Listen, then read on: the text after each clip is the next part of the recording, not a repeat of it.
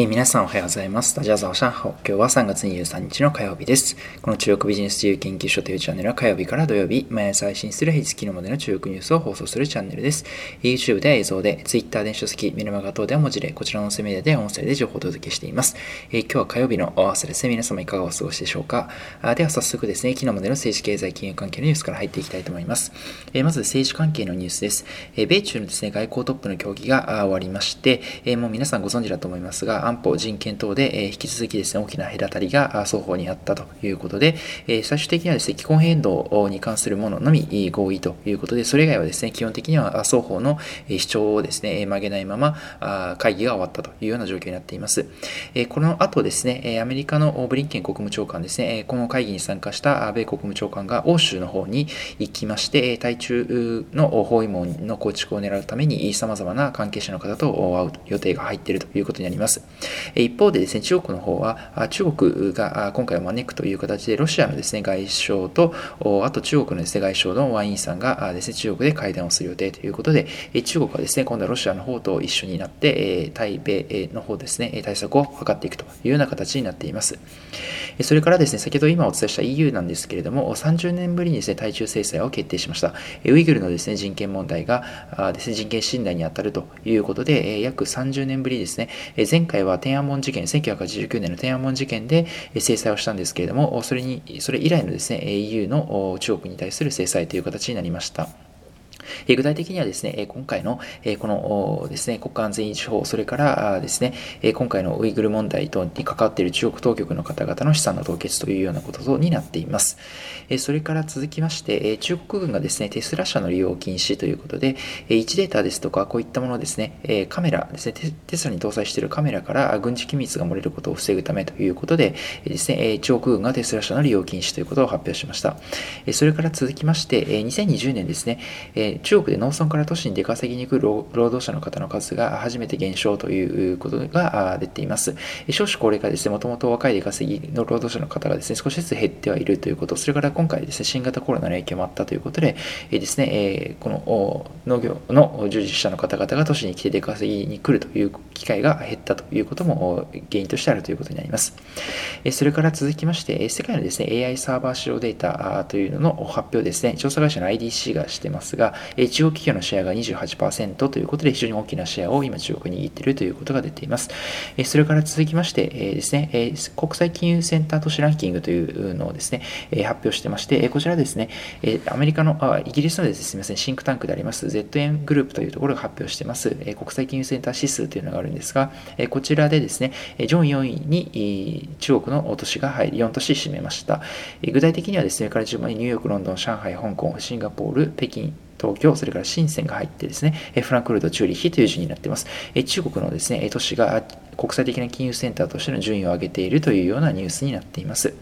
えー、では続いて企業のニュースに入ります。えー、まずですね、最初、ウェアラブル端末で、世界のですね、ウェアラブル端末の出社台出荷台数というのが、2020年ですね、1位がアップル、2位がシャオミということになりました。えー、シャオミがですね、アップルに次ぐ2位になったということです。え、それから続きまして、台湾の本杯ですね、え、こちらがアメリカと中国、それぞれで AEV のですね、分散生産の検討していくということが出ています。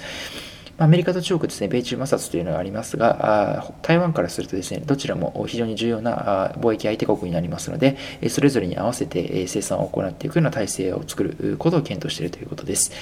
それから続きまして、アメリカにですね、ニューヨーク証券証券取引所に上場しております、アメリカ中国のですね、不動産取引、オンライン不動産取引のベイクという会社がありますが、こちらがですね、2020年の続きの決算を先般発表しています。非常にですね、え好調な業績で、え年間のですね、え総取引量ですね、プラットフォームを通じた取引量は3.5兆元、日本にしますと約60兆円弱ぐらいまで、え膨れ上がっています。えまた、純利益もですね、非常に増加してまして、アクティブユーザー数も順調に増加ということになってますので、株価もですね、非常に順調に推移しているというようなニュースです。それから続きまして、TikTok ですね、ショート動画の TikTok がインドネシアでライブコマースの事業を開始していくということで、4月中旬ですね、インドネシアの方で事業を始めていきます。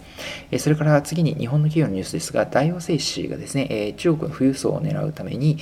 中国で生理用品の製造製造販売を開始していくということで、2022年にですね、工場を稼働してえ、生産をですね、行っていくということで、市場の開拓というふうに出ています。すでにですね、2020年に稼働している工場があるんですが、こちらの一部を使って、この生理用品のですね、製造を、製造販売を開始していくということが出ています。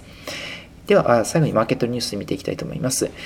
同じ中国のですね、IoT プラットフォームを手掛けております、ツヤスマートという会社がですね、アメリカの市場に上場を果たしました。18日付でですね、ニューヨーク証券取引所に上場をしています。時価総額はですね、大体140億ドル、日本円にしますと約1.5兆ぐらいになっています。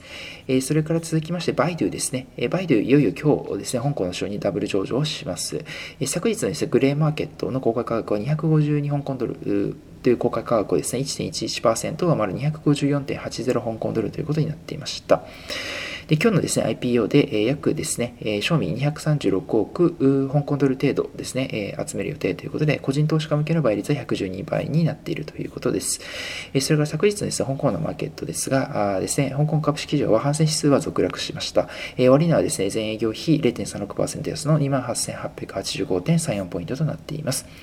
え反戦指数ですね、安く始まりまして、えー、ですね、えー、昨日はあのアメリカのですね、米連邦準備理事会 FRB が大手銀行の資本規制の緩和措置終了というのを発表したと思うんですが、この影響もですね、あったのかなというふうに思います。またですね、長期金利も引き続き上昇傾向ということで、売り基調があったということかと思います。一方でですね、中国の方の人民銀行が自体経済を支えるために金融政策を調整する余地があるという発言をしたということで、少しですね、そういったこともありまして、ですね、売り控えということもあって、最終的には2万9000円をちょっと割るような水準感で終わったというようなマーケットだったかなというふうに思います。ハンセンテック銘柄ですね、センテック指数はもう合わせて続落しまして、0.50%安の8500トンで8.85ポイントで終値終わっています。ではですね、銘柄登録率ランキング見ていきましょう。反戦指数1ですね、超高技実業というコングロマリットの会社証券番号1番で3.56%上昇。2位が中国交渉銀行で3328、3.06%上昇。3位が中国海外発展ですね、デベロッパーで688番、証券番号2.91%上昇になっています。下位3位がですね、メイトワン3690番でマイナス3.72%下落。下位2位がバドワイザーで1876番、マイナス3.86%下落。最後がサニーオプティカルですね、工学部品のサニーオプティカルが2382番でマイナス5.02%下落になっています。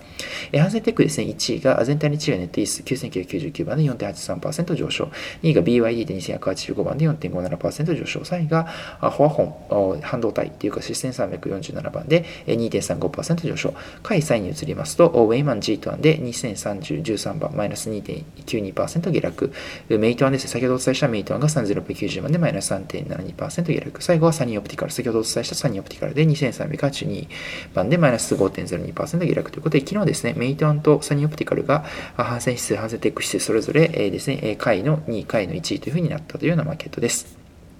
え今日もですね、いくつかニュースをお伝えしましたが、あですね、え、まあ、いよいよですね、外交のトップの協議が終わったということですが、やはりですね、予想通り、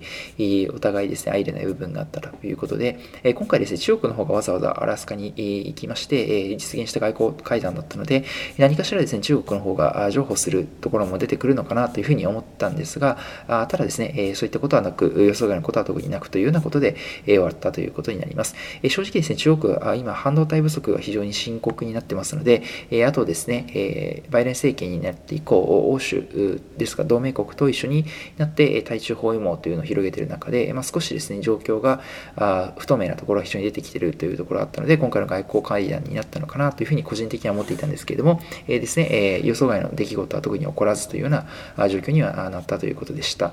えそれからですね、えあとはバイドゥですね、バイドゥ今日上場しますが、あアメリカに続いてですね、え香港の方でも上場ということでダブル上場になっています。え個人的にもう少しですね、個人投資家の倍率ですね、え倍率高くなるかなと思ったんですけど、最終的に112倍ということになってました。え倍とですね、徐々に復調の兆しが出てきてますので、え香港市場のですね、株価の方も引き続き注視していきたいなというふうに個人的には思っています。え今日ですね、最後一言中国語ということで、え今日テスラのニュースがありましたが、え新エネルギーをですね、中国語で言いたいと思います。え新エネルギー、中国語で言いますと、新南油円というふうに言います。え新というのは新しいという字ですね、新エネルギーの新。えエネルギーというのはですね、能力の脳という字に、源という字を書いて、え南油円というふうに言います。これエネルギーという意味なんですけれども、それに新という新しいというのをつけまして、新南油円というふうに言いますと、新エネルギーというふうに言います。え新はですね、同じ発音ですね。えなので、え今日はですね、こちらの中国を特集させていただきました。えこちらのですね、中国ビジネス自由研究所ではこのこのような形で引き続き音声以外にも YouTube メルマガ、電子書籍、Twitter 等で日々情報を配信しています。えー、もしですね、ご興味ある方は概要欄の方にリンク貼っておりますので、ぜひ一度ご確認いただけましたら幸いです。それでは皆さん本日も良い一日を、また明日お会いしましょう。Good luck 12名ハウユン、シャツジェン。